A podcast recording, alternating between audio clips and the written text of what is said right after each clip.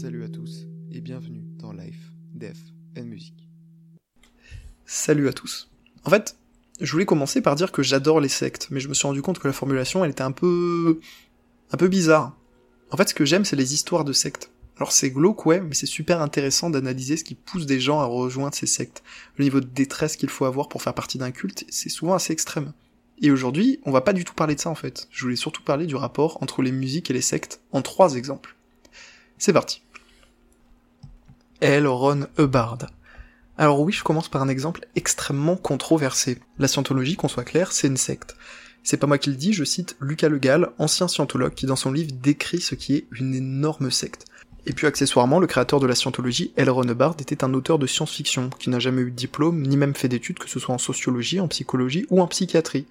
La Scientologie ne se base que sur le livre La Dianétique de Hubbard, qui se veut le résultat de plusieurs années de recherche rigoureuses et d'expériences minutieuses, sans que l'auteur ne cite aucune étude.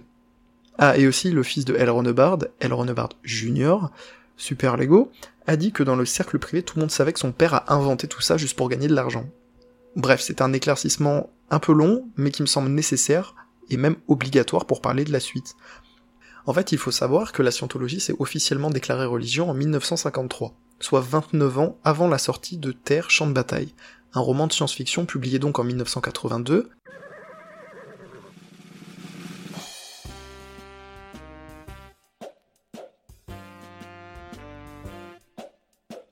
Sur la Terre, en l'an trois mille, l'espèce humaine s'est pratiquement éteinte dix siècles auparavant sous l'assaut des cyclos. Des êtres impitoyables et décadents surgissent des étoiles qui pillent les ressources minières des planètes qu'ils rencontrent, anéantissant toutes les races qui leur résistent. L'un des derniers humains, Johnny Goodboy Tyler, va pourtant un jour bouleverser l'histoire et redécouvrir le fameux héritage de la civilisation humaine. Alors je pense de rien vous apprendre si je vous dis que c'est totalement de la propagande pour l'église de Scientologie, et contre la psychologie et psychiatrie.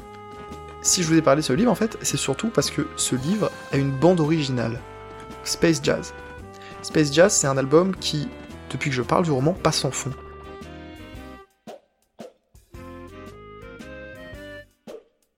L'album entier, paroles et musique, a été écrit et composé par Hubbard lui-même. Pendant deux ans, il ne s'est pas montré en public pour parfaire son œuvre. Et en dix-neuf cent quatre-vingt-trois, quand l'album sort, eh ben c'est un succès. Le fait que pour la première fois, quelqu'un a écrit une bande originale pour un livre, le fait que ce soit pas une grosse merde mais juste un album étrange qui rentre presque dans la catégorie de l'outsider music, tout ça en fait, ça fait que l'album a été au début très bien reçu.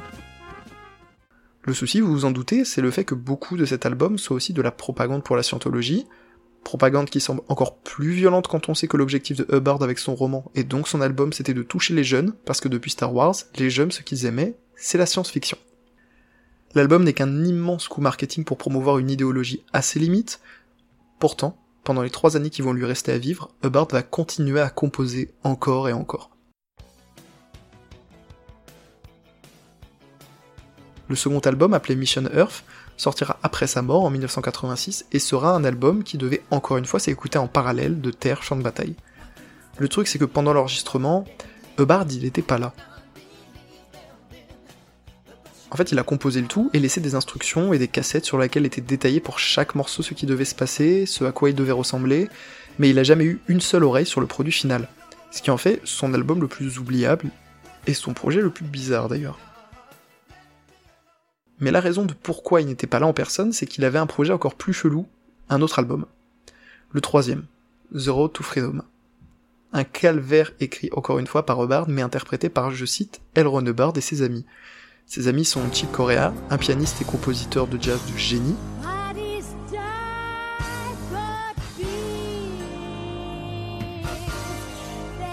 Frank Stallone, le petit frère de Sylvester qui a composé pour quelques-uns de ses films, ou encore John Travolta qui non seulement est un scientologue, mais aussi l'acteur qui jouera un extraterrestre dans l'adaptation au cinéma de Terre, champ de bataille, parce que oui, ça existe. Et putain, c'est mauvais.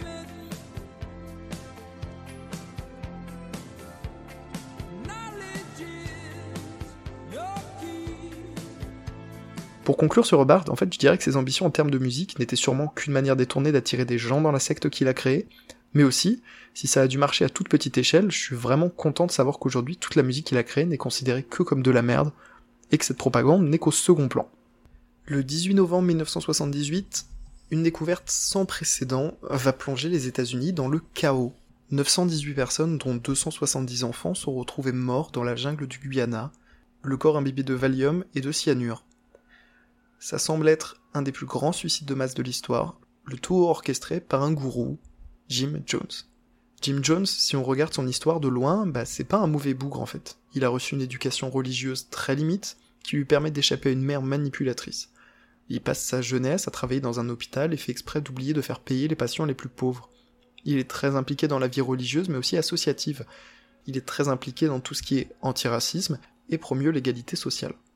Bref, il a un passé pas si vénère que ça, mais il a un petit souci, c'est que sous sa façade altruiste, Jones est un total mégalomane et va chercher un mouvement religieux qui lui permettra de se mettre en avant. Il en trouve un, le pentecôtisme. En fait, pour faire simple, le pentecôtisme, c'est comme le christianisme, mais avec l'accent sur le côté spectaculaire comme les miracles, les communications avec le Saint-Esprit et tout ça. Lui, en fait, il veut être l'intermédiaire entre les humains et Dieu. Il va donc fonder le Temple du Peuple en dix-neuf cent cinquante-cinq, une secte qui va très vite gagner en membres, et en dix-neuf cent soixante-treize, le Temple décide d'acheter des terres au Guyana, en Amérique du Sud, et va alors s'établir dans une ville créée pour l'occasion, Jonestown.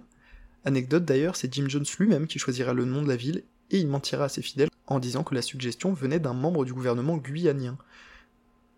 Voilà voilà, niveau égocentrisme, c'est assez vénère.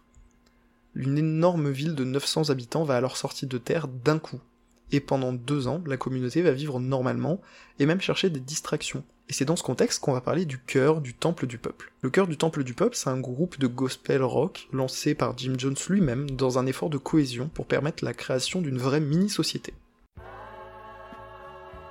Et franchement, ce qu'ils ont sorti, c'est pas un album fait avec le cul comme ceux de L. Ron Hubbard, c'est des vrais albums un peu catchy, un peu composés par quelqu'un qui visiblement connaît la théorie musicale et a visiblement de l'expérience pour la composition. Le groupe est composé de quarante à cinquante choristes d'expériences diverses et variées, ce qui est dur à modeler comme un chœur, une unité en fait. C'est même quasi impossible, et Jones le sait. Il va alors contacter Jack Beam pour l'aider à former un groupe avec une cohésion. Beam va d'abord essayer d'étendre leur répertoire, mais surtout les accompagner à la basse ou à la guitare. Le truc c'est que sans le vouloir, Beam va participer à la propagande de Jim Jones, car chaque chanson un peu pop qu'il a menée dans leur répertoire va être modifiée par Jones dans l'objectif de faire passer son message. Jones et Beam vont alors profiter de la petite notoriété du chœur pour sortir un album qui, comme je l'ai dit, est assez bien travaillé.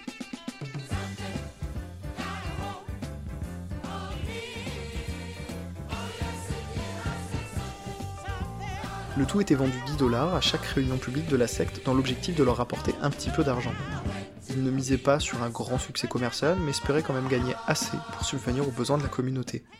Le plus intéressant dans cet album, c'est une chanson nommée Down From His Glory, qui est une adaptation de la chanson napolitaine O Sole Mio, dont la partie principale est chantée par Jim Jones lui-même.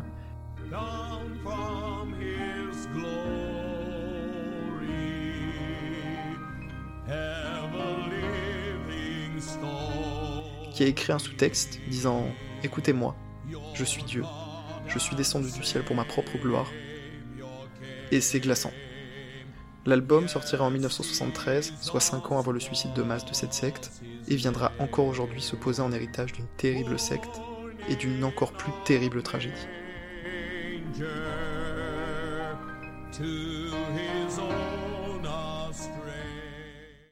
La dernière partie de ce podcast, en fait, je voulais vraiment qu'elle soit sur Charles Manson.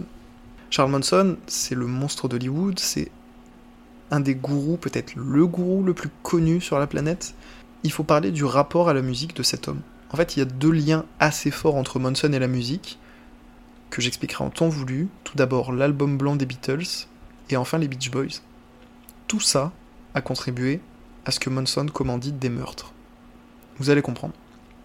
Pour commencer simplement, Charles Maddox, né en dix-neuf cent trente-quatre d'une mère prostituée de seize ans et d'un père colonel alcoolique bien plus vieux. Le couple se sépare bien avant la naissance de Maddox et sa mère épousera William Manson, qui lui donnera son nom. Il a eu une enfance extrêmement compliquée, naviguant entre une mère dont l'alcoolisme et les délits font qu'il n'habite jamais vraiment avec elle, et des tuteurs qui vont s'avérer sadiques. Mais rassurez-vous, le jeune Charles ne passera pas longtemps dans cet environnement, puisqu'à l'âge de quatorze ans, il commet un vol et sera alors interné. Il commettra alors d'autres vols, et même des agressions sexuelles qui le conduiront à rester des années en prison. En prison donc, il commencera à apprendre la guitare et le chant, mais aussi à se passionner pour, tiens tiens tiens mais qui fait son retour, la Scientologie. Il développera un fanatisme aussi pour les Beatles et cherchera à composer et faire produire un album qui sera refusé par pas mal de producteurs musicaux. Mais on va y revenir à ça. Il sort de prison en dix-neuf cent soixante-sept et va alors découvrir que la société n'a plus rien à voir avec ce qu'il a brièvement connu. Il va alors se mêler à la communauté hippie et vite se créer beaucoup de liens. Liens qui lui seront très utiles quand à la mi-dix-neuf cent soixante-sept, à l'âge de trente-deux ans, il va fonder sa propre communauté. Et là vous pouvez pas le voir mais j'ai fait les guillemets avec les doigts. La Manson family est née et Manson s'érige en tant que réincarnation de Jésus. Il monte donc sa secte en citant la Bible mais aussi l'album blanc des Beatles. Et si Jim Jones était antiraciste, c'est clairement pas le cas de Manson qui va créer de toutes pièces une prophétie qui dirait que les noirs allaient bientôt dominer les blancs et voudrait ériger une nouvelle nation. Par exemple dans la chanson Piggies, métaphore dans laquelle les fameux Piggies, les porcs, sont des membres de les hautes sphères, il y voyait lui une indication à tuer ces gens, avec, je cite, les couteaux et leurs fourchettes pendant qu'ils mangent leur bacon.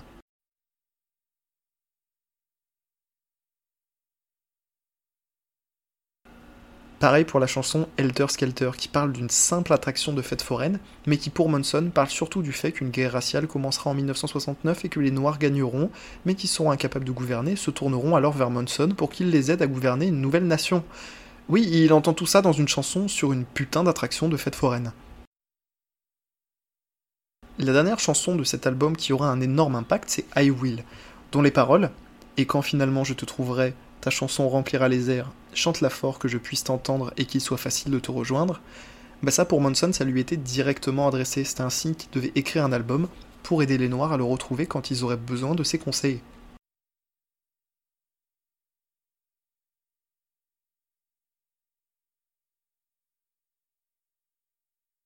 Et dans cette même période de temps, Charles Manson va rencontrer Dennis Wilson, membre des Beach Boys. En fait non, il va pas le rencontrer, j'ai menti. Charles va littéralement, avec sa secte, infiltrer la maison de Dennis pour créer la rencontre. Et la relation va être tout ce qu'il y a de plus saine. Évidemment, non. Manson fournit de la drogue et de filles à Wilson en échange que ce dernier l'aide à percer dans la musique. Plusieurs artistes, tels que les Mama and the Papas, ou bien Neil Young, vont alors connaître et repérer Manson. Young écrira même dans sa biographie que Manson jouait de cette musique que personne d'autre ne faisait à l'époque. Il s'asseyait avec sa guitare et commençait à inventer des trucs sur l'instant. Il enchaînait, et puis il enchaînait. Et il faisait une pause, jouait quelque chose de totalement différent. Ça n'était jamais la même chanson. Musicalement, c'était assez unique et il y avait quelque chose d'un peu fou, mais de génial à la fois.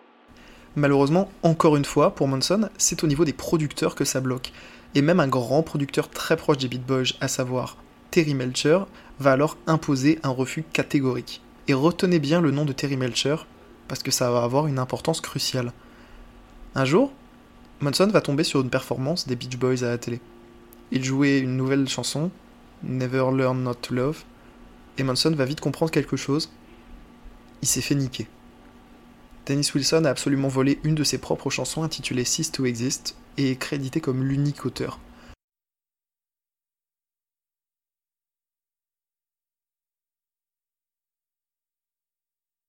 Le truc, c'est que les torts sont partagés. Ouais, Wilson a déconné en ne citant pas Manson, mais Manson oublie qu'il a cédé les droits de cette chanson il y a quelques mois en l'échange de quelques petits billets en liquide et d'une moto. Pourtant, c'est bien cet événement-là qui sera considéré par beaucoup de sociologues comme le moment où Manson a pété un câble.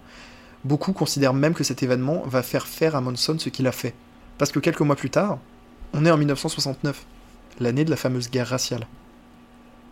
Et Manson va organiser quelque chose d'horrible sur plusieurs points. D'abord, il va demander à des membres de sa famille d'aller à Los Angeles, puis il va leur dire de commettre des meurtres pour ensuite en accuser des personnes noires et ainsi lancer la guerre.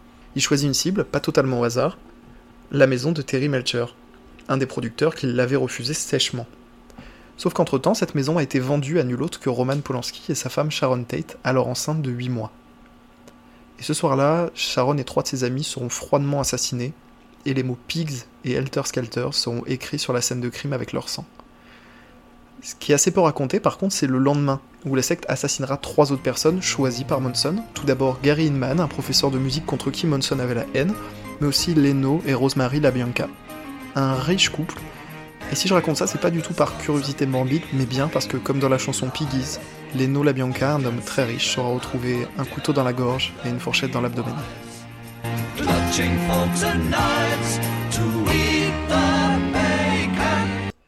Bon, il est assez dur de tirer des conclusions sur tout ça. Tous ces gourous là, ils sont absolument odieux et tous les trois méritent assez logiquement leur sort. mais j'avoue que le fait que la musique puisse avoir autant de liens avec les sectes, ça m'a surpris. D'abord quand Hubbard utilise sa musique comme moyen de promouvoir sa secte, même s'il n'y connaît rien en musique. La musique est juste un véhicule pour transmettre des pensées odieuses. Le fait que Jim Jones, lui, n'y voyait qu'un moyen de créer de la cohésion à l'intérieur de sa secte, sans même penser à l'argent que ça pourrait lui rapporter. Ou même pour Manson, qui a vu la musique comme un moyen pour lui de communiquer une prophétie, mais aussi qui a été un déclencheur d'un massacre. Tout ça, toute cette musique-là, elle n'est pas inintéressante. Si vous écoutez tous ces albums, si vous écoutez toutes ces chansons, vous en ressortirez pas grandi, mais vous aurez pas perdu de temps. Alors oui, c'est certes pas d'une qualité exceptionnelle, mais pour la plupart, il ne faut pas oublier que, comme l'Outsider Music nous l'a rappelé, la musique, c'est pour tout le monde. Heureusement ou malheureusement, c'est pas à moi de le dire.